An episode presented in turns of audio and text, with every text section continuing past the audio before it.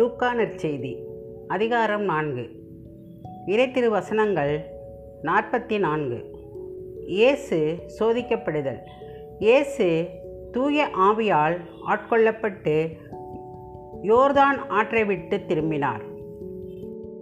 பின்னர் அவர் அதே ஆவியால் பாலை நிலத்திற்கு அழைத்துச் செல்லப்பட்டார். அவர் நாற்பது நாள் அழகையினால் சோதிக்கப்பட்டார். அந்நாள்களில் அவர் ஒன்றும் சாப்பிடவில்லை. அதன்பின் அவர் பசியுற்றார். அப்பொழுது அழகை அவரிடம் நீர் இறைமகன் என்றால் இந்த கல் அப்பமாகும்படி கட்டளையிடும் என்றது. அதனிடம் இயேசு மறுமொழியாக மனிதர் அப்பத்தினால் மட்டும் வாழ்வதில்லை என மறைநூலில் எழுதியுள்ளதே என்றார். பின்பு அழகை அவரை அழைத்துச் சென்று உலகத்தின் அரசுகள் அனைத்தையும் ஒரு நொடிப்பொழுதில் அவருக்கு காட்டி அவரிடம் இவற்றின் மேல் முழு அதிகாரத்தையும் இவற்றின் மேன்மையையும் உமக்கு கொடுப்பேன். இவையாவும் என்னிடம் ஒப்படைக்கப்பட்டிருக்கின்றன. நான் விரும்பியவருக்கு இவற்றை கொடுப்பேன். நீர் என்னை வணங்கினால் அனைத்தும் உம்முடையவையாகும் என்றது. இயேசு அதனிடம் மறுமொழியாக உன் கடவுளாகிய ஆண்டவரை வணங்கி அவர் ஒருவருக்கே பணி செய்வாயாக என்று மறைநூலில் எழுதியுள்ளது என்றார். பின்னர் அது அவரை எருசலேமுக்கு அழைத்துச் சென்று கோவிலின் உயர்ந்த பகுதியில் அவரை நிறுத்தி நீர் இறைமகன் என்றால் இங்கிருந்து கீழே குதியும். உம்மை பாதுகாக்கும்படி கடவுள் தம் தூதருக்கு உம்மை குறித்து கட்டளையிடுவார் என்றும் உமது கால் கல்லில் மோதாதபடி அவர்கள் தங்கள் கைகளால் உம்மை தாங்கிக் கொள்வார்கள் என்றும் மறைநூலில் எழுதியுள்ளது என்றது. இயேசு அதனிடம் மறுமொழியாக உம் கடவுளாகிய ஆண்டவரை சோதிக்க வேண்டாம் என்றும் சொல்லியுள்ளதே என்றார். அழகை சோதனைகள் அனைத்தையும் முடித்த பின்பு ஏற்ற காலம் வருவரை அவரை விட்டு அகன்றது. கலிலேயா பணி. கலிலேயா பணியின் தொடக்கம். பின்பு இயேசு தூய ஆவியின் வல்லமை உடையவராய் கலிலேயாவுக்கு திரும்பி போனார். அவரை பற்றிய பேச்சு சுற்றுப்புறம் எங்கும் பரவியது. அவர் அவர்களுடைய தொழுகை கூடங்களில் கற்பித்து வந்தார். எல்லாரும் அவரை பற்றி பெருமையாக பேசினர். நசரேத்தில் இயேசு புறக்கணிக்கப்படுதல்.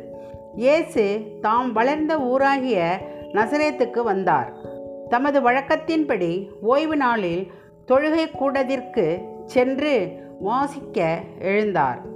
இறைவாக்கினர் எசையாவின் சுருளேடு அவரிடம் கொடுக்கப்பட்டது. அவர் அதை பிரித்தபோது கண்ட பகுதியில் இவ்வாறு எழுதியிருந்தது. ஆண்டவருடைய ஆவி என் மேல் உள்ளது. ஏனெனில் அவர் எனக்கு அருள் பொழிவு செய்துள்ளார். ஏழைகளுக்கு நற்செய்தியை அறிவிக்கவும் சிறைப்பட்டோர் விடுதலை அடைவர். பார்வையற்றோர் பார்வை பெறுவர் என முழக்கமிடவும் ஒடுக்கப்பட்டோரை விடுதலை செய்து அனுப்பவும் ஆண்டவர் அருள் தரும் ஆண்டினை முழக்கமிட்டு அறிவிக்கவும் அவர் என்னை அனுப்பியுள்ளார். பின்னர் அந்த ஏட்டை சுருட்டி ஏவலரிடம் கொடுத்துவிட்டு அமர்ந்தார். தொழுகை கூடத்தில் இருந்தவர்களின் கண்கள் அனைத்தும் அவரையே உற்று நோக்கியிருந்தன. அப்பொழுது அவர் அவர்களை நோக்கி நீங்கள் கேட்ட இந்த மறைநூல் வாக்கு இன்று நிறைவேறிற்று என்றார்.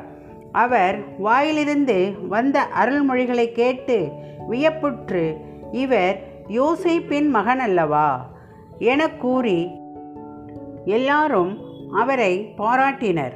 அவர் அவர்களிடம் நீங்கள் என்னிடம் மருத்துவரே உண்மையே நீர் குணமாக்கிக் கொள்ளும் என்னும் பழமொழியை சொல்லி கப்பர்நாகூமில் நீர் செய்ததாக நாங்கள் கேள்விப்பட்டவற்றை எல்லாம் உம் சொந்த ஊராகிய இவ்விடத்திலும் செய்யும் என கண்டிப்பாய் கூறுவீர்கள். ஆனால் நான் உறுதியாக உங்களுக்கு சொல்கிறேன். இறைவாக்கினர் எவரும் தம் சொந்த ஊரில் ஏற்றுக்கொள்ளப்படுவதில்லை. உண்மையாக நான் உங்களுக்கு சொல்கிறேன். எலியாவின் காலத்தில் மூன்றரை ஆண்டுகளாக வானம் பொய்த்தது. நாடெங்கும் பெரும் பஞ்சம் உண்டானது. அக்காலத்தில் இஸ்ரேலிடையே கைம்பெண்கள் பலர் இருந்தனர். ஆயினும் அவர்களுள் எவரிடமும் எலியா அனுப்பப்படவில்லை. சீதோனைச் சேர்ந்த சாரிபாத்தில் வாழ்ந்த ஒரு கைப்பெண்ணிடமே அனுப்பப்பட்டார். மேலும் இறைவாக்கினர் எலியாவின் காலத்தில் இஸ்ரேலிடையே தொழுநோயாளர்கள் பலர் இருந்தனர். ஆயினும் அவர்களுள் எவருக்கும் நோய் நீங்கவில்லை. சிரியாவை சார்ந்த நாமானுக்கே நோய் நீங்கியது என்றார். தொழுகை கூடத்தில் இருந்த யாவரும் இவற்றை கேட்டபோது சீற்றம் கொண்டனர். அவர்கள் எழுந்து அவரை ஊருக்கு வெளியே துரத்தி அவ்வூரில் அமைந்திருந்த மலை உச்சியிலிருந்து கீழே தள்ளிவிட இழுத்துச் சென்றனர். அவர் அவர்கள் நடுவே நடந்து சென்று அங்கிருந்து போய்விட்டார். பேய் பிடித்தவரை குணப்படுத்துதல். பின்பு இயேசு கலிலேயாவிலுள்ள கப்பர்நாகும் ஊருக்கு சென்று ஓய்வு நாள்களில் மக்களுக்கு கற்பித்து வந்தார். அவருடைய போதனையை குறித்து அவர்கள் வியப்பில் ஆழ்ந்தார்கள். ஏனெனில் அவர் அதிகாரத்தோடு கற்பித்தார். தொழுகை கூடத்தில் தீய ஆவியான பேய் பிடித்திருந்த ஒருவர் இருந்தார். அவரை பிடித்திருந்த பேய் ஐயோ நாசரேத்து இயேசுவே உமக்கு இங்கு என்ன வேலை? எங்களை ஒழித்து விடவா வந்தீர்? நீர் யார் என எனக்கு தெரியும். நேர் கடவுளுக்கு அர்ப்பணமானவர் என்று உரத்த குரலில் கத்தியது.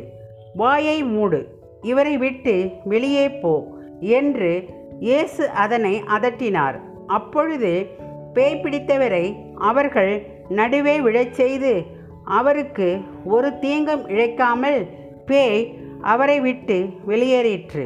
எல்லாரும் திகைப்படைந்து எப்படி பேசுகிறார் பாருங்கள் அதிகாரத்தோடும் வல்லமையோடும் தீய ஆவிகளுக்கு கட்டளையிடுகிறார். அவையும் போய்விடுகின்றனவே என்று ஒருவரோடு ஒருவர் பேசிக்கொண்டனர். அவரை பற்றிய பேச்சு சுற்றுப்புறமெங்கும் பரவியது. சீமோன் பேதுருவின் மாமியாரை இயேசு குணமாக்குதலும் பலருக்கு குணமளித்தலும். பின்பு இயேசு தொழுகை கூடத்தை விட்டு சீமோன் வீட்டுக்குள் சென்றார். சீமோனின் மாமியார் கடும் காய்ச்சலால் துன்புற்ற நிலையில் இருந்தார். அவர்கள் அவருக்காக இயேசுவிடம் வேண்டினார்கள். இயேசு அவர் அருகில் நின்று காய்ச்சலை கடிந்து கொள்ள அது அவரை விட்டு நீங்கிற்று. உடனே அவர் எழுந்து அவர்களுக்கு பணிவிடை செய்தார். கதிரவன் மறையும் நேரத்தில் எல்லாரும் தங்களிடையே பற்பல பிணிகளால் நலம் குன்றியிருந்தோரை அவரிடம் கூட்டி வந்தார்கள். அவர் ஒவ்வொருவர் மேலும் தம் கைகளை வைத்து அவர்களை குணமாக்கினார். பேய்களும் நீர் இறைமகன் என்று கத்திக்கொண்டே பலரிடமிருந்து வெளியேறின. அவர் மெசியா என்று பேய்கள் அறிந்திருந்தபடியால் அவர் அவற்றை அதட்டி பேசவிடாமல் தடுத்தார். ஊர்கள் தோறும் நற்செய்தி முழக்கம். பொழுது விடியும் வேளையில் இயேசு தனிமையான ஓர் இடத்திற்கு புறப்பட்டு சென்றார். திரளான மக்கள் அவரை தேடிச் சென்றனர். அவரிடம் வந்து சேர்ந்ததும் தங்களை விட்டு போகாதவாறு அவரை தடுத்து நிறுத்த பார்த்தனர். அவரோ அவர்களிடம் நான் மற்ற ஊர்களிலும் இரையாட்சியை பற்றி நற்செய்தி அறிவிக்க வேண்டும். இதற்காகவே நான் அனுப்பப்பட்டிருக்கிறேன் என்று சொன்னார். பின்பு அவர் யூதயாவிலுள்ள தொழுகை கூடங்களில் நற்செய்தியை பறைசாற்றி வந்தார். ஆமேன்.